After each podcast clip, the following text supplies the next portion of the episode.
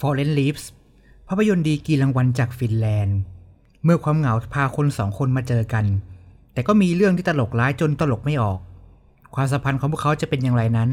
ไปฟังกันครับ คุณกำลังฟัง วันนี้ดูหนังเรื่องอะไรมา คือพอดแคสต์ที่จะมารีวิวภาพยนตร์ซีรีส์ที่ไม่ซีเรียสทั้งเก่าและใหม่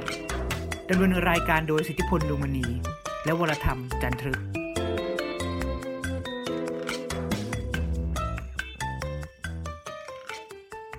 สวัสดีคุณผู้ฟังทุกท่านครับ พบกับวันนี้ดูหนังเรื่องอะไรมา พบกับผมสิทธิพลดวงมณีรับหน้าที่เพียงท่านเดียวนะครับ เนื่องจากคุณ WC วังติดภารกิจครับ วันนี้เราจะมาพูดถึงภาพยนตร์ที่เรียกได้ว่าเป็นภาพยนตร์ดีกรีเทศกาลหนังเมืองคานที่ก็ได้รับรับรางวัลจูลี่ไพรส์นะครับสำหรับปีนี้ ซึ่งเข้าฉายในบ้านเราด้วย แต่ว่าเข้าฉายแบบจำกัดโรงนะฮะซึ่งปัจจุบันที่เราบันทึกเทปอยู่นี่น่าจะออกจากโรงหมดแล้วเหมือนกันนะ น่าจะมีที่เหา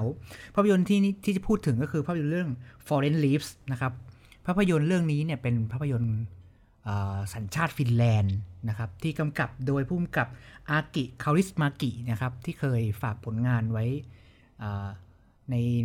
หนังฟินแลนด์อย่างเช่น Shadow in Paradise อะไรพวกนี้นะครับ อาจจะไม่คุ้นเคยกับชื่อผู้กำกับหรือชื่อหนังสักเท่าไหร่เพราะว่า มันเป็นหนังอินดี้มันเป็นหนังนอกกระแสนะฮะซึ่งเราก็อยากจะพูดถึงหนังนอกกระแสบ้าง ซึ่งภาพยนตร์เรื่องนี้เนี่ยถ้าพูดถึงคนส่วนใหญ่แน่นอนว่าหนังเรื่องนี้ไม่ไม่ได้ฉายทั่วประเทศหรือว่าฉายในโรงใหญ่ๆหรอกเพราะว่าด้วยความที่มันเป็นหนังเมืองคานส์มันเป็นหนังที่ผู้จัดจำหน่ายซื้อมาเข้าฉายได้ได้จำกัดโรงได้แค่ไม่กี่โรงได้ไม่กี่รอบนะฮะเราก็เลยอยากจะเอาหนังเรื่องนี้มาพูดถึงหน่อยเผื่อในอนาคต หนังเรื่องนี้อาจจะเข้าฉายในสตรีมมิ่งหรือจะใน Netflix ในที่ไหนก็แล้วแต่ ก็อยากจะให้คุณผู้ฟังนั้น ได้รู้ว่าหนังเรื่องนี้มาเล่าถึงอะไรนะครับ f o r l e a v e เนี่ยพูดถึงคนสองคนที่เป็นชนชั้นแรงงานในฟินแลนด์พูดง่ายๆว่าเป็นผู้ใช้แรงงานที่ไม่ได้มีเงินไม่ได้มีสมบัติอะไรมากมาย เป็นคนใช้แรงงานที่ เรียกว่าไงเดีครับเอาง่ายๆชั้นเกือบชั้นล่างอะของสังคมฟินแลนด์นะฮะ ก็คือมีนางเอกชื่ออันซานะครับผม เขาเป็นหญิงสาวที่ใช้ชีวิตอยู่ในฟินแลนด์ แล้วก็รับอาชีพเป็นพนักงานในซูเปอร์มาร์เก็ตแห่งหนึ่ง ซึ่งแน่นอนว่าด้วยความจนนะครับ ก็จะพยายามเอาพวกอาหารที่หมดอายุหรือใกล้หมดอายุแล้วเนี่ย แอบเอากลับไปบ้านเพื่อไปกิน ประทังชีวิตไปวันๆแต่อยู่มาวันหนึ่งเขาโดนจับได้ว่าแอบเอาอาหารที่ใกล้หมดอายุเนี่ยไปกินทั้งที่กฎของซูเปอร์มาร์เก็ตเนี่ยบอกว่าอาหารใกล้หมดอายุเนี่ยคุณจะต้องทิ้งเท่านั้น นั่นทำให้เธอจะต้องลาออกแล้วไปรับอาชีพอื่น กับอีกคนครับที่เป็นพระเอกโฮโฮลัปป้าโฮลัปป้าเนี่ยเป็นชนชั้นแรงงานเหมือนกันเป็นผู้ชายที่เงียบขรึม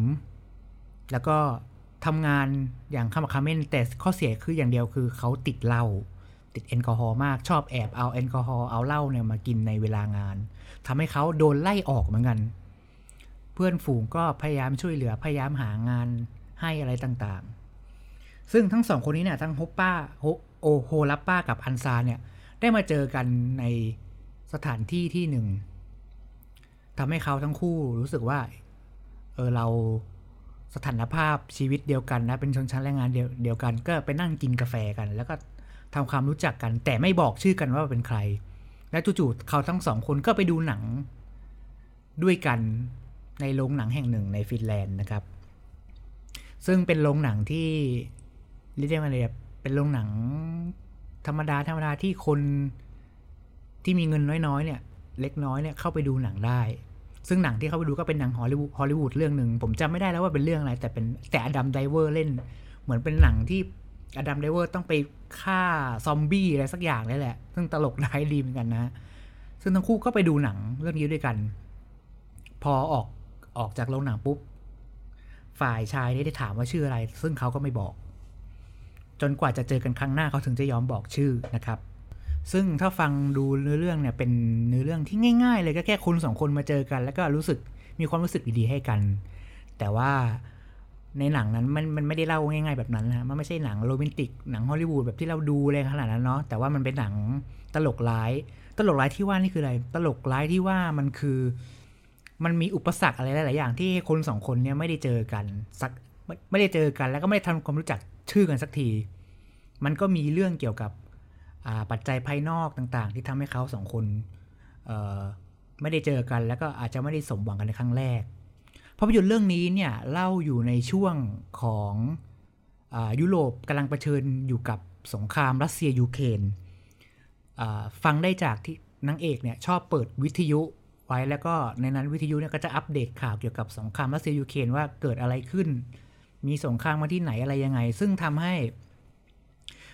เรียกว่าเศรษฐกิจในยุโรปเนี่ยมันตกต่ำลง มันก็ทำให้อันอันซาเนี่ยซึ่งเป็นชนใช้แรงชนชั้นแรงงานอยู่แล้ว ต้องเผชิญกับเศรษฐกิจที่มันดิ่งลงในช่วงยุโรปนะฮะมันก็เลยทำให้เขาใช้ชีวิตยากลำบากอยู่เหมือนกัน ส่วนโฮลัปป้าเนี่ย ก็เผชิญสิ่งเหล่านี้เช่นเดียวกันก็คือ ไม่มีงานตกงานแล้วก็กินเหล้าไปวันๆนะครับ ซึ่งภาพยนตร์เรื่องนี้เนี่ยเท่าที่ผมดูแล้วผมค่อนข้างที่จะชื่นชอบมันพอสมควรเลย เพราะว่ามันเป็นหนังรักที่ไม่ได้รักกันจะจ๋าหรือว่าไม่ได้โอ้โหโรแมนติกซาบซึ้งและขนาดนั้น แต่ว่ามันเป็นความรักของคนสองคนที่มันจนเหมือนกัน แล้วก็ใช้ชีวิตอยู่ร่วมกันได้ หรือเปล่าในอนาคตอันนี้แล้วก็ไม่รู้นะเพราะหนังก็ไม่ได้บอก แต่มันพูดถึงความเรียกยังไงดีอะความจนของคนสองคนน่ะ แต่ว่ามันสามารถ ที่จะพอจะไปด้วยกันได้อะไรแบบนี้นะฮะด้าน production design ครับผมผมรู้สึกว่าหนังเรื่องนี้น่าจะถ่ายด้วยฟิล์ม 35 มม เพราะว่าภาพที่มัน ถ่ายออกมาเนี่ยคุณผู้ชมเอ้ยคุณผู้ฟังสามารถดูได้ใน YouTube นะ จะรู้สึกว่าเอ๊ะนี่มันหนังย้อนยุคหรือเปล่าทำไมภาพมันดูเก่าจังเลย แต่จริง ๆ มันไม่ใช่นะครับ มันเป็นหนังอยู่ในยุคปัจจุบันอย่างที่ผมบอกว่าอยู่ในช่วงที่มีเกิดสงครามยูเครนอยู่ แน่นอนว่ามันเป็นยุคปัจจุบัน แต่ด้นแต่ในด้านการถ่ายภาพและ production design เนี่ยมันดีมันดีไซน์ออกมาให้เหมือนความรู้สึกเหมือนเราดูหนังเก่าอะดูหนังยุคฟิล์มอะไรเงี้ยมันก็เลยทำรู้ สับสนนิดนึงว่าเอ๊ะสรุปว่าหนังเรื่องนี้ดำเนินเรื่องช่วงไหนกันแน่ จริงๆแล้วดำเนินในช่วงปัจจุบันนะครับผมสำหรับภาพยนตร์เรื่องนี้สไตล์ของผู้กำกับอาอากิคาริสมากิเนี่ยขึ้นชื่อว่าผู้กำกับคนเนี้ยเขาชอบทำหนังที่เกี่ยวข้องกับความรักของคนในอาชีพแรงงานนะฮะเพราะว่าเขาเคยมีหนังแบบเนี้ยที่ทำเกี่ยวกับความรักเกี่ยวกับคน ที่เป็นชนชั้นแรงงานเนี่ยทำมาหลายเรื่องแล้ว แล้วมันก็ตลกร้ายทุกเรื่อง ถ้าคุณดูจากเทเลอร์ตัวอย่างหนังเนี่ยก็จะพบว่าตัวละครทำไมหน้ามันเดทจังเลย มันหน้านิ่งจังเลย เหมือนเหมือนเป็นเรียกว่าอะไรเบื่อโลกอะ่ะ ซึ่งเอาจริง ๆ แล้วมันเป็นความตั้งใจของผู้กำกับที่อยากทำหนังแบบนี้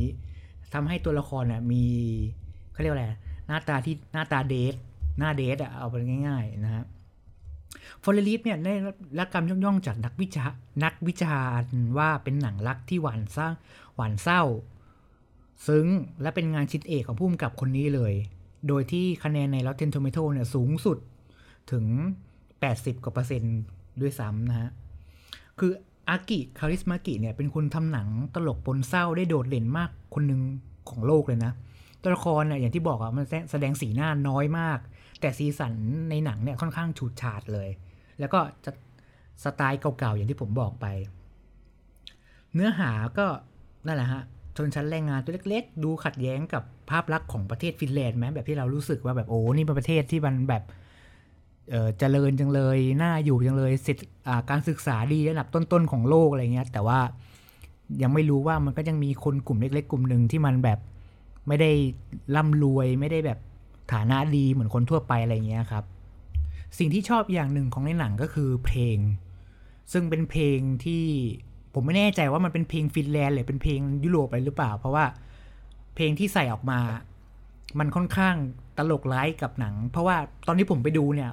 เพลงที่เปิดมามันจะมีซับไตเติลเป็นภาษาไทย ซึ่งมันแปลออกมา มันค่อนข้างจะตลกร้ายเหมือนกันเพราะว่าเพลงแต่ละเพลงมันก็พูดถึงชีวิตเอยความรักแสนเศร้าอะไรอย่างเงี้ย ซึ่ง ผมก็ไม่ได้มีตัวอย่างให้คุณผู้ฟังมาได้ฟังเลยนะ เพราะว่าเพลงมันก็หายากมันต้อง search เป็นภาษาฟินแลนด์ด้วยอะไรอย่างเงี้ย